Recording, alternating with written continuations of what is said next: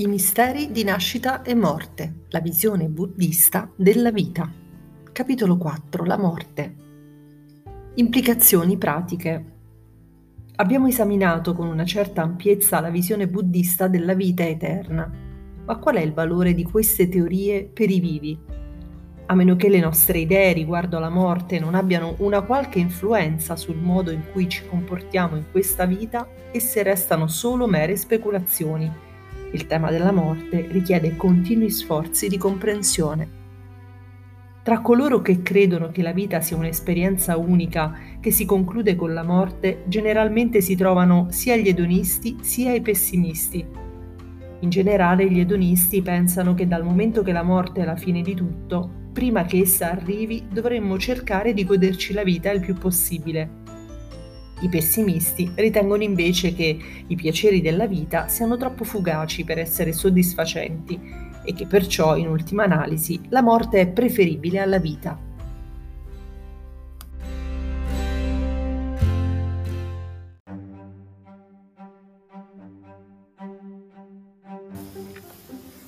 C'è anche chi, pur rifiutando l'idea di una vita dopo la morte, cerca comunque di vivere degnamente e nobilmente. Alcuni dedicano la loro vita al bene dell'umanità, altri cercano di raggiungere una sorta di immortalità creando qualche opera che sopravviva alla loro morte. Benché anche per coloro che non hanno fede nell'eternità della vita sia possibile raggiungere delle mete spirituali, nella maggioranza dei casi è molto difficile che ciò avvenga. I comuni mortali sono inclini a scacciare dalla mente il pensiero della morte e a ricorrere a qualunque espediente per prevenirla. Le filosofie che permettono agli individui di condurre una vita piena e significativa, pur non credendo in una vita dopo la morte, sono apprezzabili, ma generalmente non possono fare nulla per chi è dominato dal terrore della morte.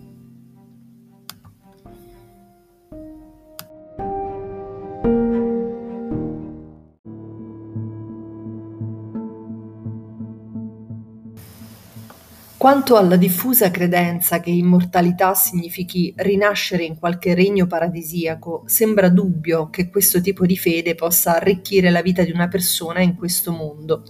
È più facile che accada il contrario, perché la speranza di un paradiso futuro spesso ispira a rassegnazione di fronte alle difficoltà terrene.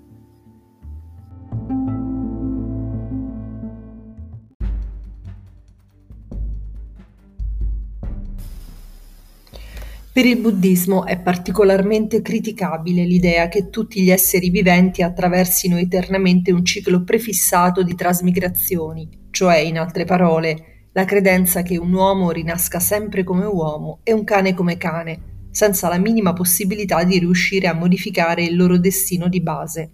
La teoria buddista della causalità rifiuta questo tipo di pensiero.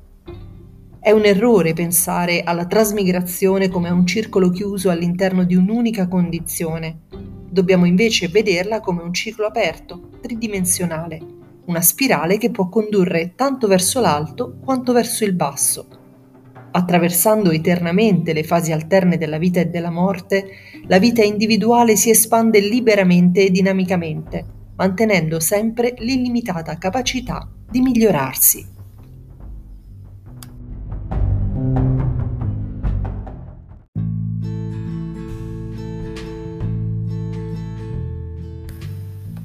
La vita e la morte in se stesse non sono altro che le due fasi alterne dell'esistenza che gli organismi viventi attraversano eternamente.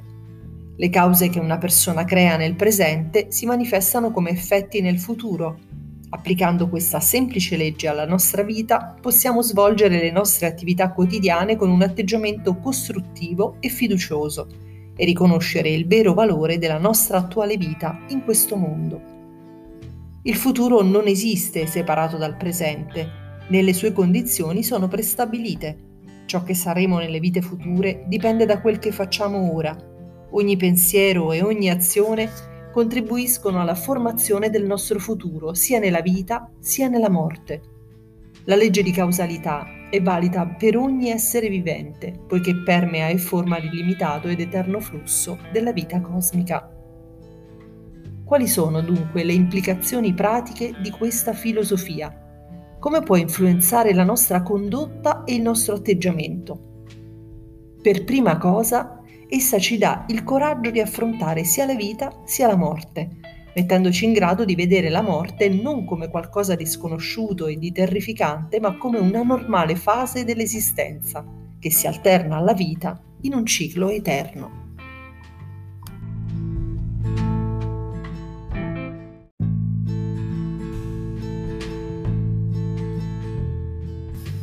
In secondo luogo, ci insegna a dar valore alla vita che stiamo vivendo e a viverla nel modo migliore. Se siamo intimamente convinti che le azioni del presente creano e determinano la nostra esistenza futura, ci sforzeremo di migliorarci e di sfruttare pienamente ogni istante che la vita ci offre. In terzo luogo, ci insegna che il solo modo per realizzare il potenziale umano è vivere con giustizia, gentilezza, benevolenza e compassione, con la consapevolezza che ogni attività in cui ci impegniamo può essere fonte di crescita e di autoriforma. È confortante sapere che la fortuna che accumuliamo attraverso la nostra condotta in questa vita non viene distrutta dalla morte, ma diventa parte integrante della nostra vita, arricchendo il nostro io eterno.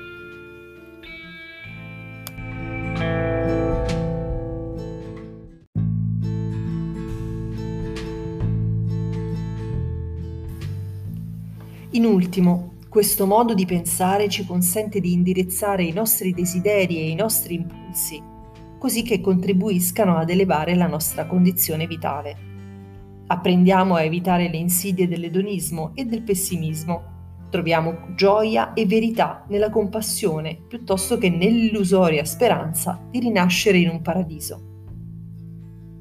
Chi conosce solo le dottrine Theravada potrebbe vedere il buddismo come una filosofia pessimista o nichilista, il cui scopo è quello di predisporre l'individuo alla morte.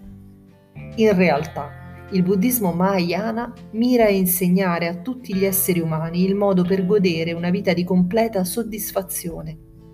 Lungi dall'essere nichilista, il buddismo apprezza ed esalta la vita, la filosofia buddista della vita eterna non è infatti un espediente per persuadere le persone ad accettare la loro mortalità, ma è una realistica visione della vita che si ottiene lottando contro le sofferenze di nascita, invecchiamento, malattia e morte e che ci permette di affrontare le dure realtà della vita con convinzione e speranza.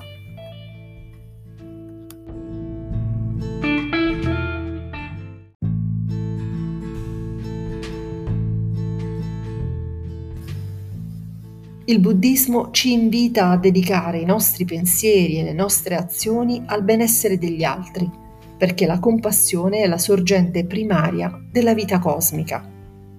Abbracciando questa filosofia possiamo trasformare ogni difficoltà in un'occasione di crescita che aumenta la nostra forza e arricchisce di gioia la nostra vita.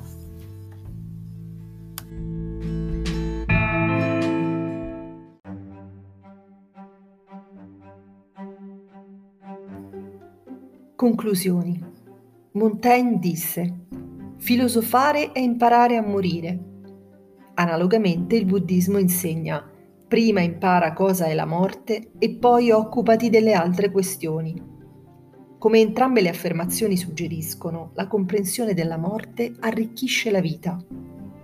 Per riuscire a dare il giusto significato sia alla morte sia alla vita, è necessario sviluppare una corretta visione della vita e della morte. Goethe disse, coloro che non sperano in un'altra vita sono già morti in questa. Noi studiamo il buddismo per vivere vigorosamente e con eterna speranza.